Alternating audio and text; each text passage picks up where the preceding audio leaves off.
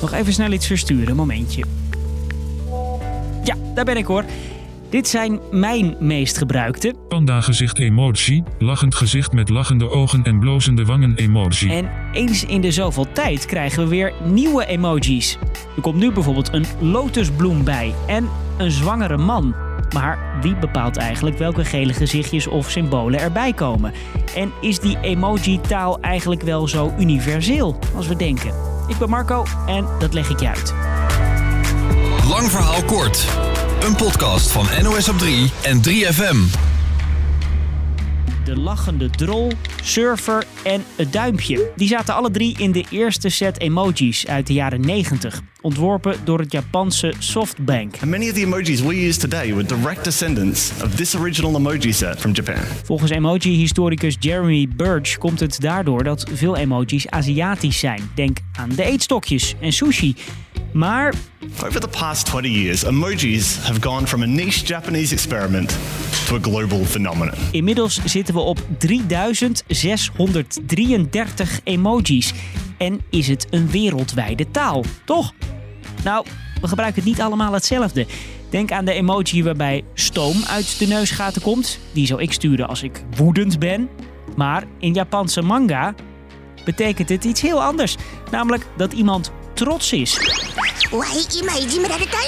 En dat terwijl het doel van emojis is mensen uit verschillende landen met verschillende talen toch met elkaar laten communiceren. De club die beslist hoe en waarmee we dat doen en die de emoji-code maakt, is het Unicode Consortium. Een klein clubje met grote spelers, zoals Apple, Google en Microsoft. Normaal concurrenten, maar als het gaat om emojis, dan hebben ze elkaar nodig. Want zij zorgen ervoor dat als ik vanaf mijn iPhone mijn favoriete dier, de panda, stuur, dat jij op een Android-telefoon ook een panda ziet.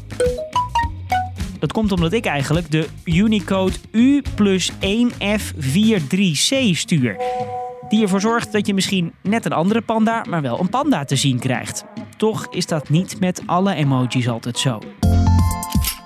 Denk aan het pistool. Daar wilde Apple in 2016 vanaf. The reason that Apple is getting rid of it is because people have actually ended up with criminal issues as a result. In France, it could actually constitute a death threat. One man sent the pistol emoji to his ex girlfriend and had to serve three months. Apple zei: Bij ons is geen plek voor wapens. En toverde het pistool om in een gifgroen waterpistooltje. Dus als jij vanaf een Android een wapen stuurde, kreeg een iPhone-gebruiker dat te zien. En inmiddels is Apple niet meer de enige en zie je op meer platforms het speelgoedgeweertje. En zo zijn er meer politieke emoji-gevoeligheden waar de techbedrijven liever niet hun vingers aan branden. Vlaggen bijvoorbeeld. Denk aan die van Tibet. Vanuit de Unicode Club is er wel een code voor die vlag, maar geen emoji. Waarschijnlijk vanwege de gevoelige discussie of Tibet nou wel of niet bij China hoort. Flags have been a challenge for us. They've been a challenging area for us because flags are so closely associated with self identity, political identity. En wat denk je van Afghanistan? De Taliban hebben daar nu de macht en zij gebruiken een andere vlag dan jij in WhatsApp kan vinden. Terwijl in principe in de Unicode-richtlijnen staat: verandert de vlag van een land, dan verandert ook de emoji. Maar vooralsnog beslissen de techbedrijven of en wanneer dat gebeurt. En als de internationale gemeenschap de Taliban-vlag niet erkent, dan zal zo'n emoji er ook niet snel komen. Want techbedrijven willen vooral wegblijven van politiek gevoelige dingen.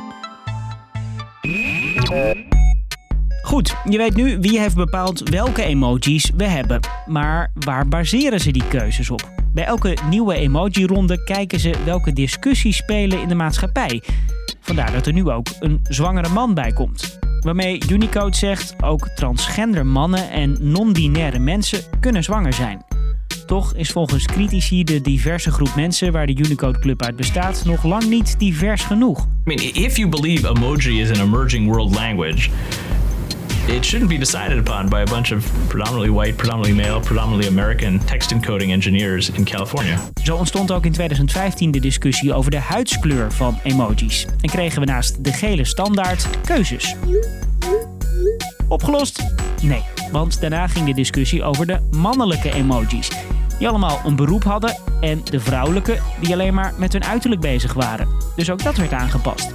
Nog meer kritiek. Unicode is niet transparant over hun keuzes. Want waarom zit er in de nieuwe set wel een glijbaan, maar is de WIP eh gewipt? Er zijn wel een aantal criteria openbaar. Een nieuwe emoji moet bijvoorbeeld echt iets nieuws toevoegen en niet te veel lijken op wat er al is. Ja, voorlopig geen extra panda-emojis dus. Jammer genoeg. Dus, lang verhaal kort, eens in de zoveel tijd komen er nieuwe emojis, bepaald door een club waar alle grote techbedrijven samen in zitten. Ze baseren het op discussies die leven in de maatschappij. Maar hoe ze de keuzes maken, daar is nog wel eens kritiek op. Heb ik nog zo'n leuke emoji? Stralende ster emoji. Daar kan je er een aantal van geven aan ons in je favoriete podcast-app. Vijf is wel een mooi aantal, toch? Knipoogend gezicht emoji. Bedankt voor het luisteren. Zwaaiende hand. 3FM Podcast. Hey, hallo, jij daar.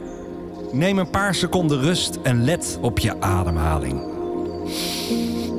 Dan gebruik ik even de tijd om je te vertellen dat de Zelfhulp Boekenclub terug is. En dat we iedere aflevering in therapie gaan. Deze week gaan we bijvoorbeeld holotropisch ademwerk doen met acteur Niels Verkooyen. Kijk wat er gebeurt. Dit is toch bizar? Ik heb een tekening gemaakt van mijn trauma. Een therapie voor je oren dus. Luister nu de Zelfhulp Boekenclub in de 3FM-app of op jouw favoriete podcastplatform.